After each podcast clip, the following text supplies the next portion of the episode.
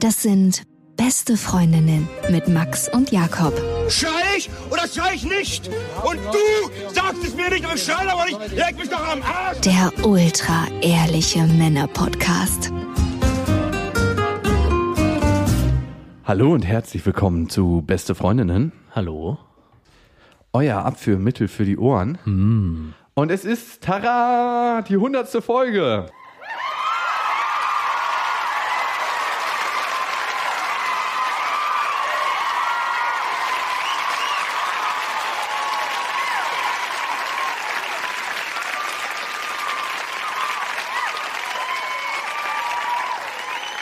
Mach das mal aus. Das ist albern. Das geht wirklich nicht. Ähm, was hast du eigentlich Silvester gemacht? Wieso denn das jetzt zur 100. Folge? Wir, hey, wir sind mitten im Jahr. Ich habe. Ah, ich habe Silvester. Interessiert eigentlich gar nicht, was du Silvester gemacht hast. Ich wusste es. Ich wusste, dass es passiert.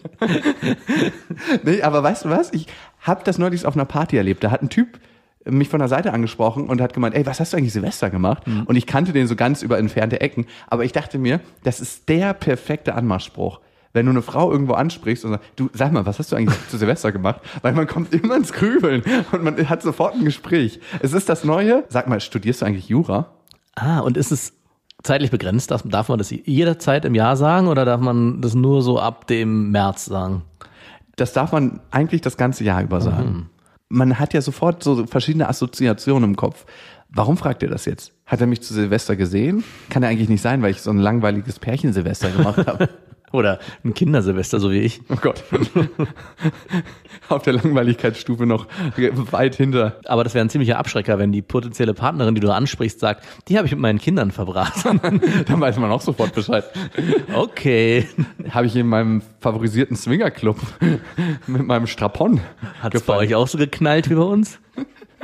Wir, wir konnten zwei, drei Tage danach nicht laufen. Gehen drei mit Rollator raus. Der Krankenwagen hat die Party aufgelöst. Ja, was wollen wir heute machen? Wir wollen gucken, wie haben wir uns verändert in der Zeit? Also, wie sich die Perspektive verändert, wenn man älter wird, wie sich eigentlich alles verändert, wenn man älter wird. Ich dachte, du wolltest sagen, wie sich die perfekten besten Freundinnen über die Zeit gewandelt haben. Ich dachte, so ein arroganter Satz kommt jetzt aus deinem Mund.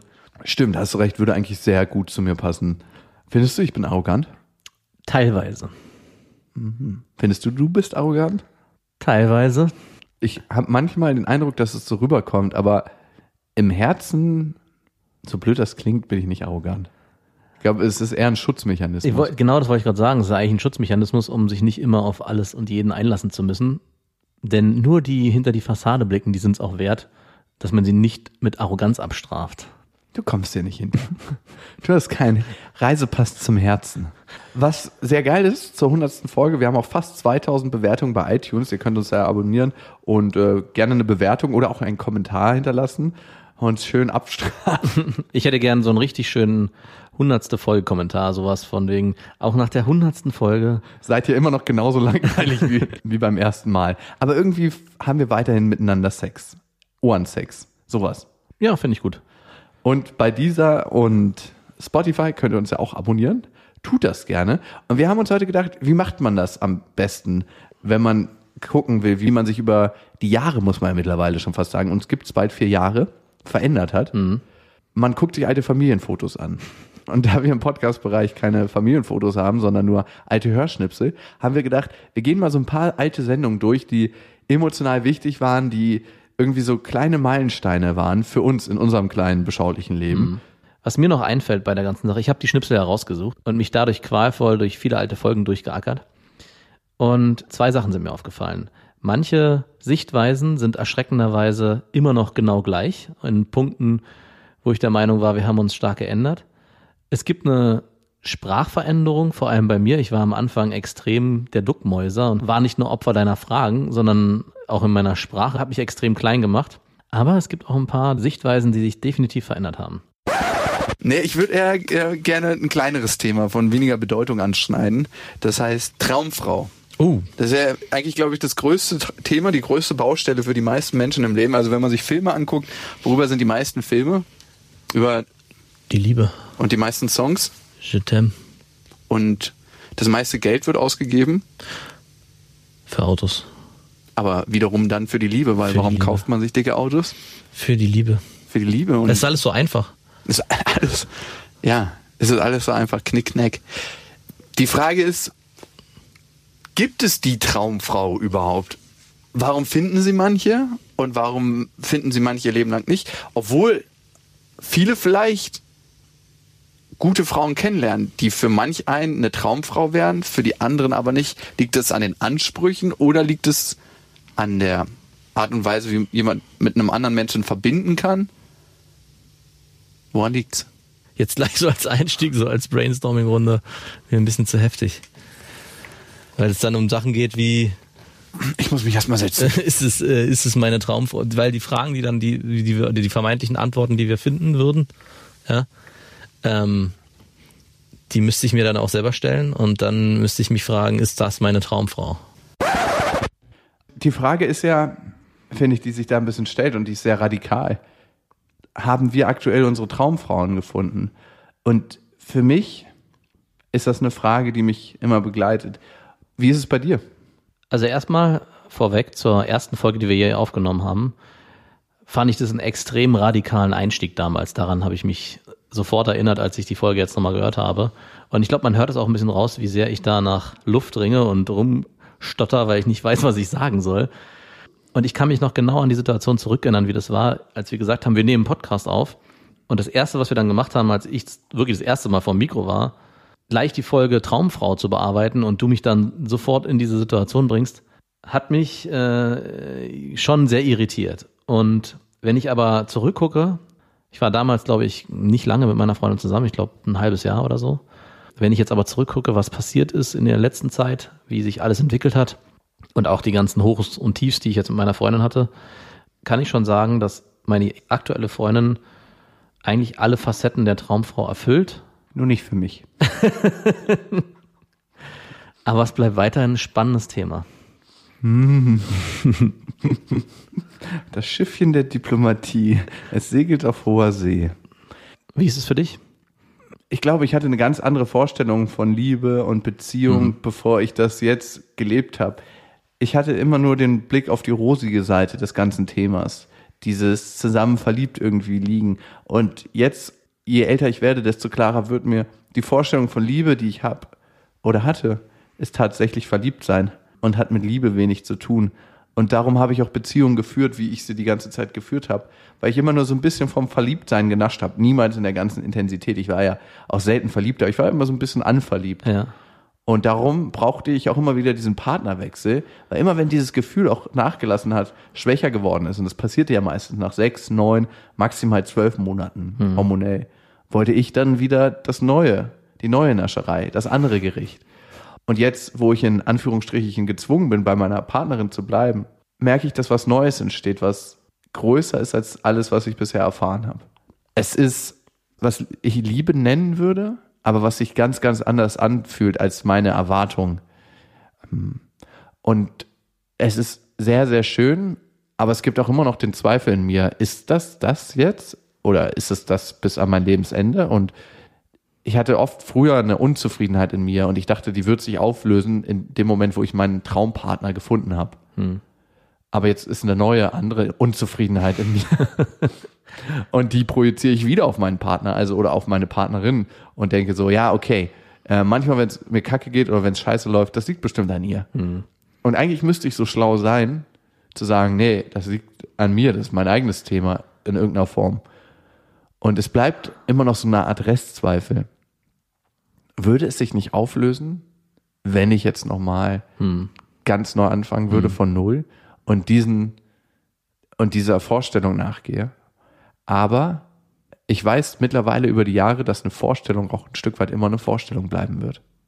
Und so ein bisschen bleibt am Ende auch der Satz hängen, man will immer das haben, was man gerade nicht haben kann. Also nach dem, was du gerade erzählt hast, drängt sich mir dieser Satz extrem stark auf und es ist auch eine Sache, die sich, glaube ich, auch durch jede Beziehung in jeglicher Form immer durchzieht. Also immer in der Situation, in der man ist, fragt man sich, wäre vielleicht die andere Situation besser? Gibt es da mehr zu holen? Ist auf dem anderen Ufer das Gras grüner als auf meiner Seite? Ja, für mich ist es ganz speziell, dass ich noch nicht so den Mittelweg gefunden habe zwischen vollkommen aufreiben und aneinanderreiben, was wahnsinnig anstrengend ist und wo ich mir manchmal einfach eine Pause von wünsche, zu mega entspannt miteinander leben. Und dieses mega entspannt miteinander leben klappt im Moment in meiner Beziehung eher in der Resignation und Aufgabe. Und vielleicht ist es meine Art, Liebe zu lernen, erstmal komplett aufzugeben. Vielleicht. Wer weiß das schon. Ich habe mir da oft Gedanken drüber gemacht und mache mir da noch weiterhin Gedanken. Und hey, wenn ich super ehrlich bin, dann ist immer noch eine kleine Vorstellung in mir drin. Vielleicht ändere ich irgendwann mal alles in meinem Leben. Und dann gibt's auch immer wieder diese Situation, dass ich mir denke, es ist auch alles total gut und, Ja. und total schön. Also da rutscht man auch ganz schnell wieder zurück, in dem Moment, wo man sich in dieses Gedankenspiel versetzt, was wäre wenn, und dann da tief eintaucht, landet man ganz schnell wieder in der aktuellen Situation, in der man ist und sagt sich, hm, so schlecht ist es eigentlich doch gar nicht und ich möchte hier bleiben. Und dann frage ich mich immer, Ich behalte hier meinen Beamtenjob, der ist sicher. ist es die Angst, genau, was, was Neues zu probieren, oder ist es wirklich so, dass man nochmal neu erkennt, das, was ich habe, ist gut, wie es ist? Und ich frage mich auch, ob man sich in dem Moment selber verarscht, wenn man sagt, es ist gut, wie es ist, weil man eigentlich aus der Angst her entscheidet. Aber das findet man nur raus, wenn man es macht. Und vielleicht haben wir auch einen super Übergang zu der nächsten Folge, die wir einspielen wollen. Sex mit der Ex. Ja, heute soll es um Sex mit der Ex gehen. Hattest du schon mal? Ja, hatte ich schon mal. Und? War gut. Kann, ich, kann ich nur empfehlen. Ich hatte es noch nie. Was? In meinem ganzen Leben. Wirklich Kannst du, das, kannst du dir das Nee, das kann ich vorstellen? mir, ja doch, natürlich kann ich mir das vorstellen. Du bist so ein, nein, kann ich mir nicht vorstellen, muss ich ehrlich gestehen. Aber doch, hattest du doch schon. Ich hatte es in Gedanken schon. Ich habe speziell nur eine Ex-Freundin, mit der ich mal gerne wieder Sex hätte. Ja? Und ey, das war einfach, mit der hatte ich den besten Sex meines Lebens. Ich weiß auch nicht warum. Also es hatte viele Faktoren, aber ähm, kennst du so Frauen, die einen fast so ein bisschen mit ihrer sexuellen Lust überfordern? Ja. Mit auf die habe ich dann irgendwann keinen Bock mehr. Ja. ich auch nicht. Und das war aber so eine Frau, die, ähm, ja, die war dann mal unpässlich und so. Und da hatte ich richtig krass Bock, immer mit der zu schlafen. Wow, und weißt du, was das Erstaunliche ist? Hm, Dass du immer noch Bock hast, mit ihr zu schlafen? Ganz ehrlich, mal Hand aufs Herz. Was stellst du dir vor, wenn du dir einen runterholst und kein Porno guckst? Also interessant, dass du es fragst, weil das kommt in der Folge auch vor.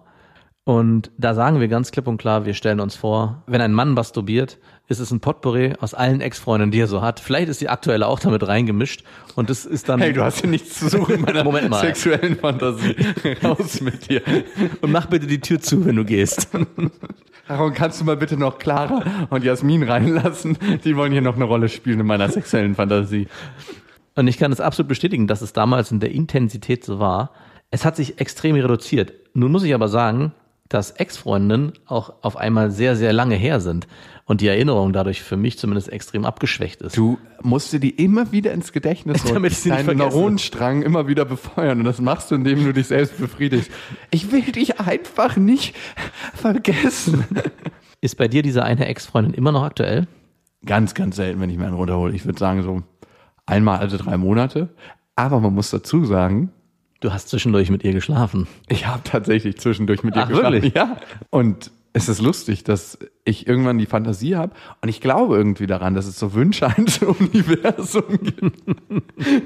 ja, auch sowas wird erfüllt. Und ich dachte mir, ich hatte richtig Bock, irgendwann nochmal mit der zu schlafen. Und das Kuriose war, es war eine herbe Enttäuschung. Das glaube ich dir gerne. Weil die Erwartungen waren so unglaublich hoch. Es ist so, als ob du mal ein richtig guter Boxer warst und dann in eine Straßenschlägerei gerätst und einfach dermaßen vermöbelt wurdest. Obwohl du jahrelang trocken trainiert hast, indem du masturbiert hast, auf sie, war die Enttäuschung doch so groß. Ja, das war wirklich so ein Riesengefühl. Also dieses Gefühl, was du dir dann da vorstellst, wie geil es war und was alles so dazugehört hat, das kommt dann auf einmal in die Realität und dann denkst du, ah, okay, ähm, hier reibt sich ein Stück Fleisch an einem Stück Fleisch und same shit, different day. So ist es. Aber irgendwie haben wir uns beide danach rausgeredet, dass es irgendwann mal viel besser war und wir wahrscheinlich zu viel Erwartung hatten und wenn wir es jetzt nochmal machen würden, würde es viel besser werden. Ja, so ist es meistens. Aber damit wollte man sich nur Appetit machen. Einmal kannst du noch. Stell dir mal vor, du müsstest auf Tour gehen und all deine Ex-Freundinnen. Sitzen im Publikum. Nein, du müsstest mit denen schlafen wieder. Warum sollte das passieren? Nur mal so als Gedanke. Schon wieder so ein furchtbares Gedankenspiel. Aber mit allen. Gäbe es da ein paar, wo du sagen würdest, furchtbar, auf gar keinen Fall. Nie. Auf jeden Fall. Ja? Also haben die sich dazu entwickelt oder waren die schon damals so, dass du dachtest so, eigentlich geht das gar nicht klar, dass ich mit denen schlafe, aber fuck it. Also drei Faktoren. Das erste hast du schon genannt, die haben sich so entwickelt, dass ich sage, hm, auf keinen Fall. Das zweite ist, Vielleicht hast du dich ja auch so entwickelt für die. vielleicht, ja. das zweite ist, dass ich während ich mit denen damals geschlafen habe, festgestellt habe, mm -mm, das hättest du dir mal sein lassen sollen. Hast du es dann noch zu Ende gebracht jeweils? ja, natürlich. Aber deswegen weiß Call of ich, Duty. deswegen weiß ich jetzt, dass ich es nicht nochmal machen würde. Aber hast du es, also lass mich da noch mal kurz reingehen in die Situation. War es denn so, dass du, während du mit denen geschlafen hast, schon gedacht hast, ey, ne, was machst du hier eigentlich? Nee, sowas nicht. Es war eher so diese Vorstellung, ich habe mir das viel, viel geiler vorgestellt mit der und dann war es gar nicht so geil, aber ich habe es dann halt durchgezogen, weil ich meine, wenn man schon mal dabei ist, dann was soll, also ich meine, du hast die Dose halb ausgetrunken, dann wie soll er leer machen? Ja, ja, genau. Hast du dann mit denen wiederholt geschlafen? Nein, auf, mit denen, die ich jetzt gerade in Kategorie 2 eingesortiert habe, nicht, Ja, nein. okay, das wird dann harter Boxenstopp, wenn du die noch mal besuchst und Kategorie 3? Da ist es so, dass ich von den Frauen so verletzt wurde, dass ich eigentlich alte Wunden nicht wieder aufbrechen wollen würde. Könntest du aber machen mit deinem Glied. Ja, leider, das weiß ich ja auch. Und deswegen lieber, mich so verletzt.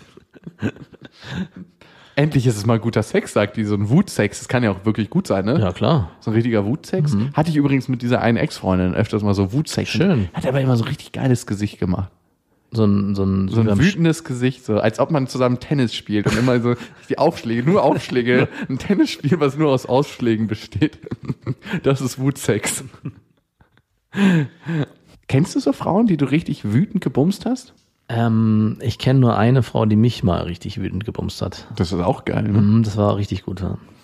Und ich muss sagen, und das hatte ich auch, glaube ich, erzählt, ich glaube sogar in der Folge damals, das hat mich ein bisschen irritiert. Ich fand es zwar geil, aber es hat mich auch in meiner Männlichkeit ein bisschen verunsichert, weil ich auf einmal sowas von hart rangenommen wurde, dass ich nicht mehr wusste, wer hier der Herr im Haus ist. Man gibt sich einfach voll und ganz in diese weibliche Energie und das irritiert.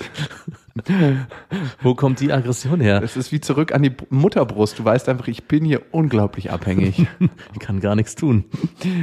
Wenn ich so zu viel von dem Wutennektar nasche, dann kann ich in Teufelsküche kommen. Ich glaube, so fängt Sadomaso an, dass man sich einfach nur der Domina so hingibt und willenloses Fleisch ist. Und irgendwann hast du dann Lust, dass dir auf dem Bauch gekotet wird. Mm, Genau. so weit soll es kommen. Und da weißt du, halt, stopp. Irgendwas läuft hier falsch. Wollen wir in die nächste reinhören? Sehr gerne. Und die ist spannend, denke ich, weil die dein aktuelles Leben gar nicht mehr beschreibt. Jakob hat einen Korb bekommen und wir werden mal sehen. Wir hören mal rein. Ich bin Single. Bewusst und unbewusst ist diese Entscheidung. Also ich fühle mich als Single wohl, aber ich könnte mir auch gut vorstellen, eine Freundin zu haben und so. Manchmal habe ich ein bisschen Angst vor der Verantwortung, die dann auch auf mich zukommt, aber das ist eine andere Geschichte. Auf jeden Fall meine Schwester hat ein Mädel in ihrem Freundeskreis und die meinte, ey, lern die doch mal kennen. Die ist irgendwie genauso wie du, die macht immer einen auf hart außen. aber innerlich ist sie ein ganz weicher und toller Mensch. Und dann hat sie das so eingefädelt und an ihrem Geburtstag habe ich sie dann kennengelernt. Zum zweiten Mal. Ich hatte sie früher schon mal gesehen, da hat sie mir optisch ganz gut gefallen, darum wusste sie das auch nur, dass das passen könnte. Ja, und fand ich dann ganz gut. Ich war ein bisschen gehemmt, mit ihr zu reden, weil auf dem Geburtstag war ich der, der be- beobachtet wurde von allen, weil meine Schwester wusste Bescheid. Meine Schwester hat es ihrem Freund gesagt und meine Schwester hatte zu meinem Vater gesagt, der auch da war. Oh, schön. Und alle natürlich so, ah, jetzt redet er mit dir. Kennst du das, wenn sich so Familienmitglieder Seitenknuffer geben? Also ganz unauffällig soll das wirken, aber es haben natürlich alle im Raum gespürt, die, weil sie, die Energie auf uns beiden wie so ein, so ein Spotlicht. Und ich muss sagen, naja, ich war so ein bisschen, nicht ganz ich selber, aber relativ nah dran. Aber ich merke, ich bin immer dann besser, wenn es mir eigentlich egal ist. Und welche Frage mich da sofort interessiert hat, du hast den Satz gesagt, da muss man so viel Verantwortung übernehmen, wenn man nicht mehr Single ist, sondern in der Beziehung ist. Und ich musste mir dann deine aktuelle Situation gleich vor Augen führen, in welche verantwortungsvolle Rolle du mittlerweile gewachsen bist, außerhalb der Beziehung, sondern auch als Vater einer fast einjährigen Tochter. Und wie du im Nachhinein diese krassen Unterschiede beschreiben würdest. Ich glaube, da kommt eine Verantwortung auf einen zu, die man sich in keinster Weise vorstellen kann. Aber ich muss sagen, ich hatte sie mir anders vorgestellt, diese Verantwortung. Ich habe mir nur ganz umgekehrt als zur Traumfrau die negativen Seiten von Verantwortung angeguckt. Also dieses, oh, das ist so belastend und das ist so, das hast du dann immer im Hinterkopf, wenn du dir mal einen säufst, dann weißt du, oh Gott, der nächsten Morgen bist du nicht fit und du hast ja die Verantwortung. Also, das ist so wie so ein Klotz am Bein. Das ist so wie so eine elektronische Fußfessel, wo du nicht weiter als einen Kilometer von deinem Haus weit weg sein darfst. So habe ich mir das vorgestellt. Und auf der einen Seite, das stimmt. Ich wollte gerade wollt grad sagen, ein bisschen ist es doch so. Ja, voll. Auf der anderen Seite kommen auch so viele schöne Sachen mit dieser Verantwortung, dass man die so in Liebe ausführt. Dass man das sehr, sehr gerne macht oder dass ich das sehr gerne mache, weil du den Menschen, für den du Verantwortung hast, einfach so sehr liebst, dass das nicht mehr so wie eine Last ist, sondern eher wie, ach, ich darf das. Ich darf sie zu Bett bringen. Und ah, heute Morgen wacht sie auf um 6.30 Uhr. Schön, dass du schon da bist. Und man kann seinem Kind auch schlecht böse sein, weil die ja auch oftmals sehr, sehr gut drauf ist. Ne? Die merkt das ja nicht, dass 6 Uhr morgens ist. Und sagt, oh, sie freut sich. Und dann, und dann siehst du sie und da ist dieses Verantwortungsgefühl schon zwar da, aber eher was Angenehmes. Nichtsdestotrotz gibt es auch immer noch die unangenehmen Seiten von Verantwortung. Aber die habe ich nicht mitgedacht. Nee. Also ich muss sagen, was mich da wirklich fasziniert, ist der krasse Kontrast zu heute. In welchen Denkstrukturen wir damals waren und in welchen Denkstrukturen wir heute sind. Und für mich ist da zum ersten Mal zu allen Beispielen, die wir bisher gehört haben, zum ersten Mal deutlich, dass wir auch eine Entwicklung durchgemacht haben im Gegensatz zu damals, weil bei den anderen hätte ich sagen können, ja, ist ja noch ziemlich gleich. Und ich hatte auch das Gefühl bei vielen, die ich mir angehört hatte, dass so viel nicht passiert ist. Und es hat mich ein bisschen erschrocken. Ich habe mir schon gedacht, dass unsere Entwicklung in den letzten vier Jahren stärker war, als sie eigentlich ist. Und da war zum ersten Mal zu spüren, okay, die Sicht auf die Welt hat sich wirklich auch verändert. Ich glaube, ich habe mich in keinen vier Jahren so radikal verändert in meinem Leben wie in den letzten vier Jahren. In meiner ganzen Lebenssituation. Also beruflich habe ich immer mehr das gefunden, was ich letzten Endes machen will. Und das war lange für mich ein Thema und meine Frage, was will ich eigentlich beruflich machen? Und ich habe immer auf ein ungewisses Ziel hingearbeitet und ich habe das Gefühl, dass ich da jetzt angekommen bin. Dann habe ich meinen Status geändert von Single zu Beziehungsmensch und Vater sein. Also Mhm. das ist eigentlich die radikalste Veränderung, die du im Leben durchmachen kannst. Auf jeden Fall. Meine Sicht auf die Welt war vor vier Jahren, vor drei Jahren, vor zwei Jahren und sogar vor einem Jahr noch ganz anders. Und ich finde, das merkt man ein bisschen daran, wie ich Vater geworden bin. Wir sind quasi bei Stunde Null gerade. Wir haben es erfahren und wir wissen eigentlich nicht so richtig, wie es von hier aus weitergeht. Und ich habe auch ein bisschen Angst davor, dass ich dann so ein Typ werde wie du, der die ganze Zeit nur von seiner Tochter erzählt. Ah, das mache ich gar nicht mehr. Ey, ganz ehrlich, ich denke mir jedes Mal, halt die Fresse. weil äh, es ist zwar schön, euch zu sehen, aber es ist nichts, was ich mit dir teilen kann, weil es nicht meine Lebensrealität Das ist auch äh, absolut anstrengend, das will auch keiner hören. Es will wirklich keiner hören. Ich will es übrigens auch nicht hören. Fraueneroberung, wie man eine Frau richtig flachlegt und ähm, die ganzen Sachen, das Ja. will man hören. Aber die anderen Sachen, das ist alles so wie Gelatine aus der Tube, äh, einfach eklig. Ich war in der allertiefsten Panik in meinem ganzen Leben zu diesem Zeitpunkt. Mhm. Und alles, was mir von außen gesagt wurde, konnte ich nicht wirklich für voll nehmen, weil es null aus meiner Re- Lebensrealität war. Und darum bringen Ratschläge, habe ich gemerkt. Es war schön, dass meine Familie in dem Moment bei mir war, dass du bei mir warst, dass so mein ganzes Umfeld bei mir war mit Rat und Tat. Aber letzten Endes musste ich da selber durchgehen und ich gehe ja immer noch da durch. Ja. Ich weiß nicht, wie es gewesen wäre, wenn ich ganz alleine war, aber ich war es ja nicht. Und ich erinnere mich an diesen Brief, den mir mein Vater damals geschrieben hat. Ja.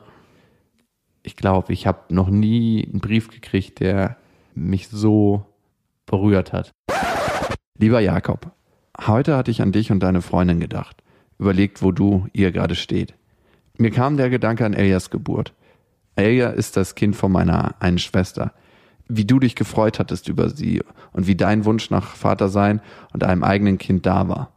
Wenn du Zeit hast und dann mit Kindern bist, erlebe ich dich sehr herzlich und zärtlich. Ich sehe dann viel Schönes aus deinem Wesen, für das sonst weniger Raum ist. Wenn du mich fragst, bin ich der Meinung, dass es an der Zeit ist. Du hast die großen Herausforderungen abgeschlossen und kannst jetzt relativ individuell und freier handeln. Beste Voraussetzung für ein lebendiges Zusammensein für dich und deine Freundin sowie für deine Vaterschaft. Das Leben ist so wunderbar, immer wieder unglaublich, nicht zu planen. Alles kommt, um unsere Entwicklung zu fördern. Eine Überraschung nach der anderen. Auch wenn die Zeiträume dazwischen manchmal sehr lang sind. Es können Jahre sein. Von außen betrachtet sieht das Geschehene aus wie eine Fügung. Die Frau fühlt sich von einem Mann angezogen, wird aktiv und kurze Zeit später schwanger. Soll das Zufall sein? Glaubst du an Zufälle? In solchen Geschehnissen liegt eine Aufgabe und Herausforderung. Bringt das Leben da was hervor? Vertraue auf deine Kraft und die Bestimmung jedes Einzelnen. Traue dich, habe Mut, Ja zu sagen zu dem, was du getan hast. Da ist ein kleiner Mensch im Werden. Du hast weder für deine Freundin noch für euer gemeinsames Kind übermäßig Verantwortung zu tragen. Du solltest für sie beide in dem Maße, wie du für dich selbst da bist, da sein. Oh, ich weiß nicht, ob das so gut wäre. Wenn du es so tust, ist es kein Gefühl der Last oder Schwere, sondern ein sehr schönes, beglückendes Gefühl. Leicht und voller Freude war es bei mir. Es war vom ganzen Herzen mein Wunsch, Familie zu haben. Was gibt es Schöneres im Leben als die Liebe? Wie beglückend wart ihr und seid ihr für mich. Wenn Kinder klein sind, öffnen sie die Herzen der Eltern und bringen Sonnenlicht, egal wie der Himmel gerade aussieht. Wenn die Kinder größer werden, kommen die Herausforderungen, dass man ihnen nichts mehr vormachen kann. Man wird geläutert, man hat die Chance, tiefer in seine Wahrhaftigkeit reinzukommen. Wie wunderbar hattet ihr mir geholfen, klar und echt zu werden. Schaue auf deine Freunde, wie stolz und glücklich sie mit ihren Kindern und Frauen sind. Der Kopf bringt immer Gedanken hervor, die dich aus deinem Herzen bringen. Schaffe ein inneres Gleichgewicht der Kräfte. Lasse keine Dominanz zu. Meinst du etwa, dass dein Geist die Zukunft vorhersagen kann? Es konnte dir nicht mal in der Nacht der Zeugung ein Achtung senden. Das kann er alles nicht. Er kann nur Modelle und Gedanken produzieren. Gib deinen Gefühlen mehr Platz. Alles hat immer zwei Seiten. Meistens schauen wir evolutionär bedingt auf die Schattenseite und vergessen die helle Seite und umgekehrt sehen wir im Licht nicht die dunkle Seite. Das, was dir als Scheidungskind widerfahren ist, hat Schmerzen und andere Gefühle hervorgebracht. Was sind die positiven Dinge, die du dadurch entwickeln konntest? Was ist da in dir für ein Wert, wie du gelebt haben musst? Hast du da Ansprüche, die aus dem Bereich deiner Vorstellung kommen? Lies von Menschen, die alt sind und im Sterben liegen. Da spricht keiner über unerledigte Projekte und Ideen. Es ist unwichtig, mit welchem Habitus und Status man gerade ist. Es wird über nicht gelebte Liebe, über getrennt sein, über fehlende Vergebung, über zu wenig Zeit mit der Ehefrau, den Kindern, den Freunden geredet und gereut. Wenn du am Ende deiner Tage sagen kannst, ich habe mit Herz gelebt, dann wirst du angstlos deinen Körper verlassen. Ich weiß, dass du die Anlagen dazu gut ausgebildet hast. Es ist deine Entscheidung, wie du lebst. Willst du dein Herz leben oder andere Dinge vorschieben, weil du vielleicht meinst, dein Herz ist zu klein? Wenn es sich zu klein anfühlt,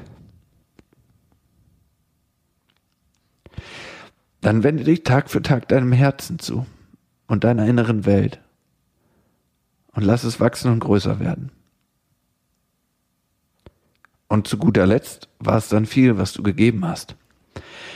Ich vertraue auf deine Freundin auf ihr liebendes Mutterherz und auf dich, dass du deine Fügung annehmen wirst und dass deine Liebe die vielen Gedanken überwältigen wird. Ich bin mit dir.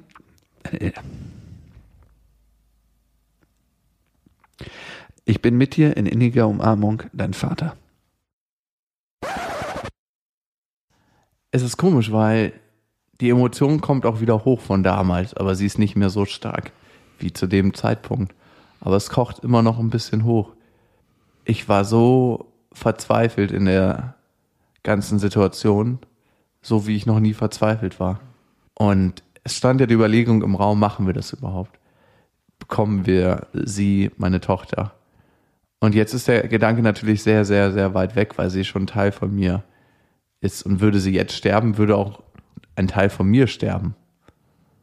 Aber es war ein sehr aktiver Gedanke und es wäre interessant zu sehen, welcher Mensch ich heute wäre ohne sie.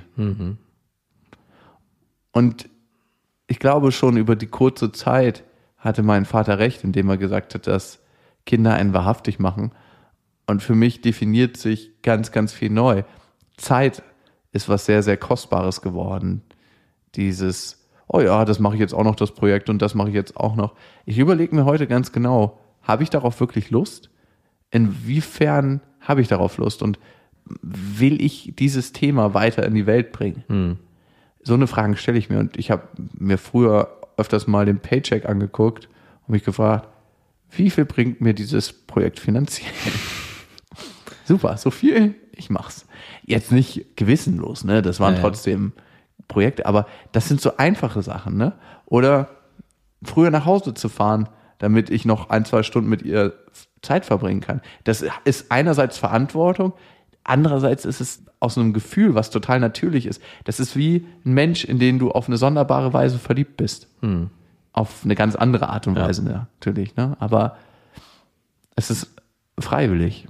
Und ich bin gespannt, was wir dazu in 10 Jahren, 15, 20 Jahren sagen werden. Das bin ich auch. Wo die Reise auch immer hingehen wird. Ja. Und ich kann nicht sagen, dass dieses Modell, was ich jetzt lebe, dass es für immer so bleibt. Das weiß man nie. Aber ich kann sagen, dass ich für immer Vater bleiben werde. Das kann man einem nicht mehr nehmen. Es ist aber auch Zeit für nochmal was Leichtes, finde ich. Ich finde auch, weil es Also- war schon ganz schön derbe am Ende und ziemlich trocken und als er wieder rumgeheult hat, sagte ich so, wirklich, als ich das nochmal gehört habe, dachte ich, muss ich mir das wirklich nochmal anhören. Du altes Weichheit, du bekommst ja nur ein Kind. Und du bekommst es ja noch nicht mal. Nee, wirklich. Deine Freundin bekommt das. Was du hier rum? Steh auf! Du hast so eine richtige Ohrfeige so von oben durchgezogen. Steh auf! Erbärmlich. Ich bin mir selbst mal wieder peinlich. Das ist so ein Ding. Ist das bei dir auch so gewesen, dass die Mutter so eine Schatulle hat mit den peinlichsten Fotos aus seiner Kindheit, so, so Collection of Shame? Nee, was mein Vater immer gerne will, dass wir an Weihnachten oder an Feiertagen alte Videos und Filme angucken, die er noch äh, auf seiner uralten Kamera aufgenommen hat, so ohne Ton, nicht schwarz-weiß, schon mit Farbe. Aber da dachte ich aber bitte nicht. Ich möchte mir das eigentlich nicht angucken, wie ich als Kind rumgehampelt habe. Und da frage ich mich wirklich heute, wie viel Bilder und Fotos von unseren Kindern gemacht werden. Mega viele. Die können sich nicht erwehren in 20 Jahren und sagen, ich möchte das nicht sehen, weil es überall plakatiert und Aber es ist so ist. viel, dass es schon wieder belanglos Ja, ist. ja, wahrscheinlich ist das. Kommen wir von der Collection of Shame zu einer Frage, die relativ häufig hier im Podcast gestellt wurde und noch immer gestellt wird. Gibt es wahre Freundschaft zwischen Mann und Frau? Und warum geraten manche Frauen in die Kumpelecke? Das heißt, in eine Position, wo sie nicht mehr sexuell attraktiv für den Mann sind, sondern eher wie so ein Buddy, den man gern mal auf die Schulter haut. Ist dir schon mal aufgefallen, dass es ganz wenig Heldinnen gibt, in, also Tomb Raider und dann gibt's noch Avatar, aber sonst? Na, es gab schon ein paar Xena, Ja, aber- die, die Kriegerin. Aber es gibt viel mehr männliche Helden als ja. weibliche. Aber das hat auch, glaube ich, mit der ganzen Medienstruktur zu tun, dass sie sehr männerdominant war und man dachte, ich glaube, früher waren Medien, Fernsehen und Computerspiele auch ich mehr. will mich hier nur bei den Frauen einschlagen. ich merke schon. Wir brauchen mehr starke weibliche Heldinnen. Ja, viel mehr. Also wirklich. ja, und da kommen wir zum wichtigen Punkt, ähm, wie man aus der Kumpelecke rauskommt. Ach ja? Ja. Und das finde ich haben manche Frauen nicht und die finde ich dann auf eine ganz komische Art und Weise nicht so attraktiv. Und die sind manchmal auch befreundet mit einem Was meinst du jetzt genau? Ich habe es nicht verstanden. eigenen Willen. Ah, okay, du hast es noch nicht genannt. Ja, ich hatte es noch nicht genannt. Ich dachte, du kannst mir von Lippen Nee, ablesen. konnte ich nicht.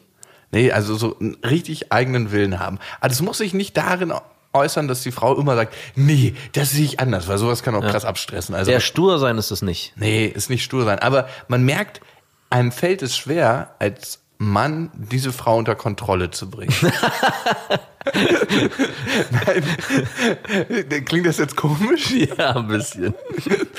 Weißt du, was ich damit Könnte, meine? könnte direkt von einem Pickup-Artist beigebracht worden sein. I couldn't bring her under control. Ich bräuchte da nochmal ein Seminar für 500 Euro den Tag. Ich würde da gerne mal Controlling bei Ihnen Also, buchen. nein, aber du, das klingt jetzt so, als ob man einen Fisch aus dem Wasser holt, dass man immer wieder ein bisschen Leine lässt und dann wieder anzieht, dass der Fisch schlapp wird. Aber nee, also we- we- weißt du, was ich meine? Ja, ich weiß, was du meinst. Also es geht, glaube ich, so ein bisschen darum, dass die Frau auch, wie gesagt, einen eigenen Willen hat und auch Sachen, eigene Interessen hat auch und sagt, das mag ich und das mag ich nicht.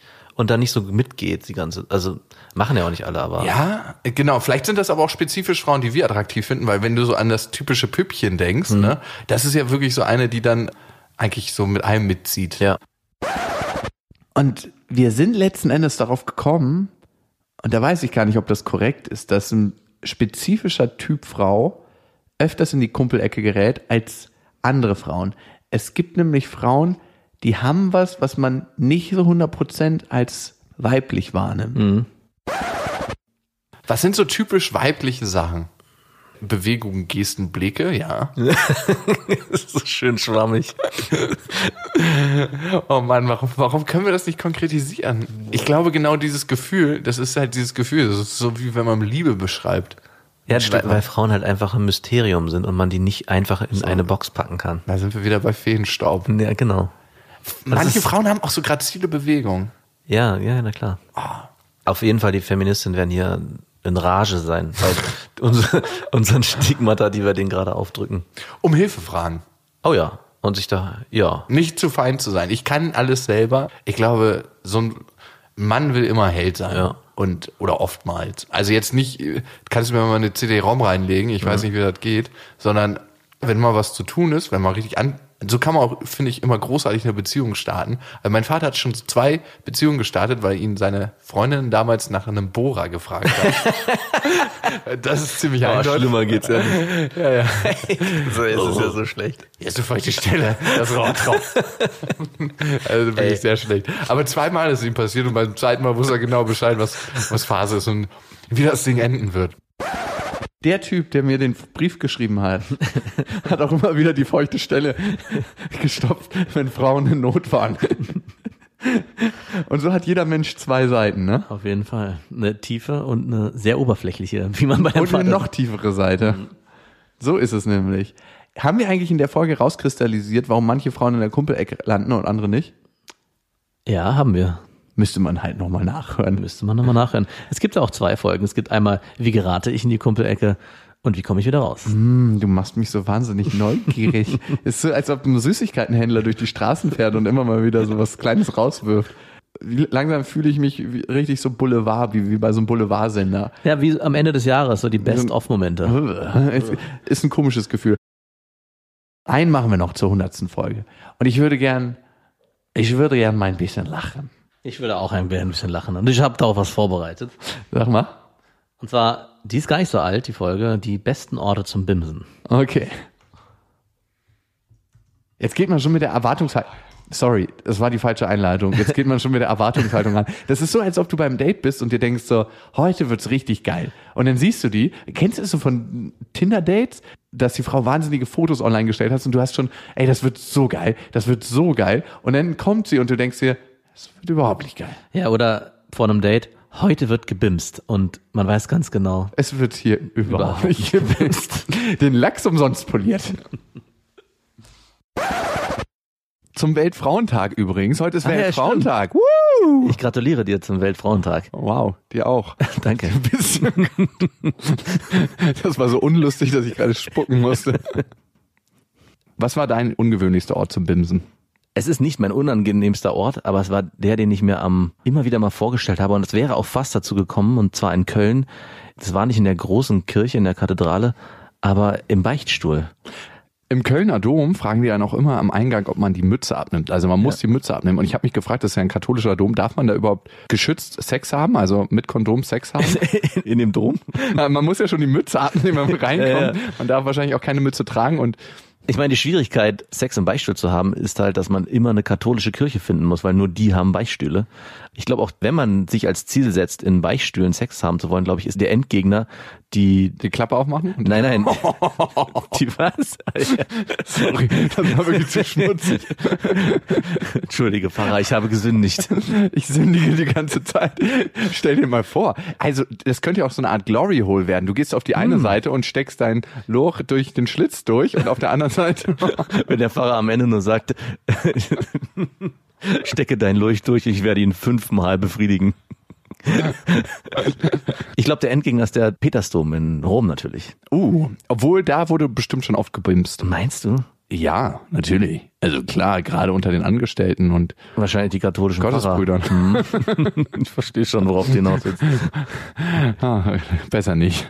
Das Aber- ist dünnes Eis. Ich war mit meiner Freundin damals schon im Beichtstuhl drin, aber ich glaube, der Gotteszorn hat uns dann einfach abgehalten. Ich, Also ich glaube ehrlich gesagt, wenn es Gott gibt und Sex ist ja was sehr, sehr Schönes, dann möchte der, dass Liebe überall stattfindet. vielleicht wurden Beichtstühle auch gegründet, um in denen Sex zu haben. Eigentlich ursprünglich. Vielleicht ist das die eigentliche Geschichte von Beichtstühlen. Ist ja auch ein sehr intimer Ort, weil Ja. man sehr, sehr intime Sachen von sich preisgibt. Vielleicht wäre es auch ein guter Ort, um Intimitäten auszutauschen. also nirgendswann öffnet man sich mehr einem Menschen gegenüber, als wenn man mit ihm schläft. Wer weiß, vielleicht auch dieses heilige Karma von einem Beichtstuhl, wo jeder sich öffnet. Vielleicht macht das auch was ganz Bestimmtes mit dem Sex. Vielleicht ist auch das symbolische Klappenöffnen, hat vielleicht auch was mit der Öffnung der Frau zu tun. Ja. Oder ist es der Zugang zur Seele? Und welch besseren Ort gäbe es, Sünde zu begehen, als direkt dort, wo man sie auch wieder. Und vor allem ist es ja auch so, du wirst ja auch sofort wieder gereinigt. Das ist so ein ständiger Prozess. Du begehst die Sünde, aber dadurch, dass du dich im Be Beichtstuhl befindest, bist du auch immer sofort wieder gehei geheiligt. Und wenn der Pastor reinkommt, dann, ach gut, dass Sie hier sind. Wie praktisch. Wir sind eh gerade fertig. Gibt's noch so Orte, die für dich offen sind, wo du gern mal Sex hättest? Hm, Eigentlich bin ich mit dem Thema durch. Mit Sex oder mit dem Beides. Vielleicht unser Büro. um hier den heiligen Ort, im wahrsten Sinne des Wortes, zu verschmutzen. die Tische, die wir uns leisten konnten bisher, die sind noch zu instabil. Hier kannst du auf jeden Fall nicht drauf bimsen. Aber schön dreckig ist es hier. Glaubst du, man hat an dreckigen Orten dreckigeren Sex? Ja, ich glaube ja. Ja, auf jeden Fall. Ne? Hattest du schon mal auf so einer richtigen schmutzigen äh, Clubtoilette Sex? Ich glaube, das haben wir auch in der Folge benannt. Ich hatte in einer Disco-Toilette fast Sex. Und die war auch wirklich richtig eklig, aber ich war zu dumm. Ich habe mich einfach zu blöde angestellt, indem ich die Signale der Frau nicht richtig verstanden habe. Ich meine, was, dachtest, hier geht's, hier wird nur auf Toilette gegangen, um mal sein Geschäft zu verrichten. na, genau, also was für eine Intention hat eine Frau, mit einem zusammen in die Toilettenkabine zu gehen und die Tür abzuschließen? Ja, manche wollen was ziehen und andere wollen mehr. Oder wollen sie einem helfen beim Arsch abwischen? Oder Ich habe das über die letzten Jahre ganz gut selber hingekriegt.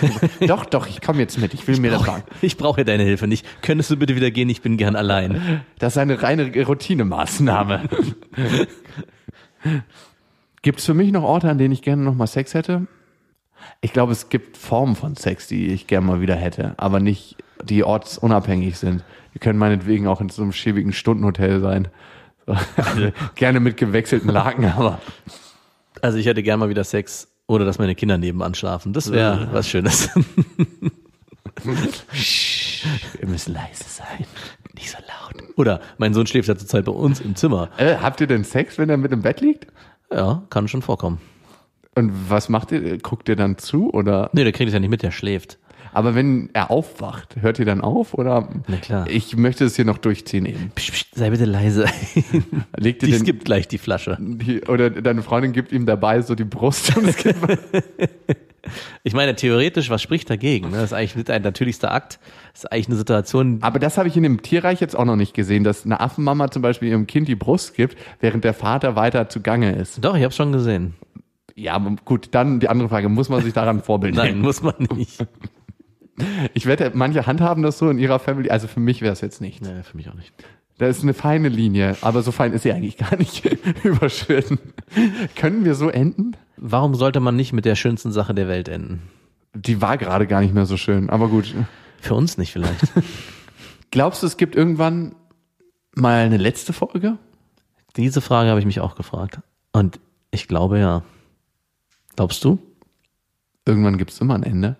Ich glaube, das ist die große Sache des Liebens und des Verliebens und von allem, dass in jedem emotionalen Risiko, was wir eingehen, und wir sind ja mit diesem Podcast ein emotionales Risiko eingegangen, gibt es auch immer die Gewissheit des Endes, weil alles, was einen Anfang hat, hat in irgendeiner Form auch ein Ende. Mhm. Und wenn es dann der Unfall ist, der dir passiert. Warum mir? Weil ich gern weiterleben würde. Vielleicht ist die einzige Möglichkeit, den Podcast zu beenden, wenn einer von uns verunglückt. Oh Gott. In der Zeit, wo wir uns so gestritten haben, war das eine Option für mich, muss ich wirklich sagen. Ich muss jetzt ja einfach mal die Reißleine ziehen. Wie kriege Wir ich hatten eine das? Bremsschläuche durchgeschnitten. Wie kriege ich Ja, du fährst ja leider nur Fahrrad. Auch da. Dann sitzt du, dann muss ich die wahrscheinlich noch mit dem Rollstuhl hierher schieben, weil du noch sprechen kannst. Du führst ja leider einen Beruf aus, den du auch schwerst behindert ausführen könntest. Du musst nur sprechen können. Von daher war das keine Option. Okay, dir fallen bestimmt noch andere Sachen ein. Aber was ich sagen kann, ist, dass es eine sehr geile und schöne Reise bis hierhin war mit dir und dass ich mich auf die nächste Zeit wirklich wieder freue, auch nach dem Festival. Und ich finde, auch wenn es vielleicht noch nicht 100% wieder alles gerade gebogen ist, ich konnte viel aus der Festivalzeit lernen und ich konnte auch viel aus unserer Freundschaft bisher mitnehmen. Auf die nächsten 900 Folgen. Und egal, wo ihr gerade seid, ob ihr im Auto sitzt, beim Sport, euch fingert, euch einen runterholt, eng verhakt mit eurem Partner seid oder mit einem Menschen, den ihr gerade erst kennengelernt habt, bei der Arbeit, auf den Wegen. Bis dahin. Wir wünschen euch was. Das waren Beste Freundinnen mit Max und Jakob. Jetzt auf iTunes, Spotify, Soundcloud, dieser YouTube und in deinen schmutzigen Gedanken.